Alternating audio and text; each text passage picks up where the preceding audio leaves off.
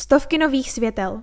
V posledních týdnech roku 2021 vyměnila příbram 300 svítidel, další jsou obnovována od začátku roku. Svítidla již byla či ještě budou vyměněna v těchto lokalitách a ulicích.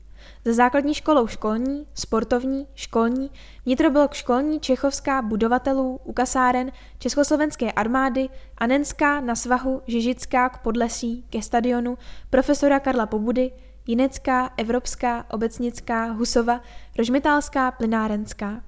Projekt vychází na přibližně 3 miliony korun a 50% částky je pokryto dotací z programu Efekt 2, který vypsalo Ministerstvo průmyslu a obchodu.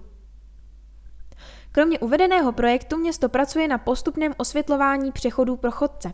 V první části letošního roku bude nasvíceno šest přechodů v ulici Edvarda Beneše a zároveň dojde k vytipování dalších nedostatečně nasvícených lokalit.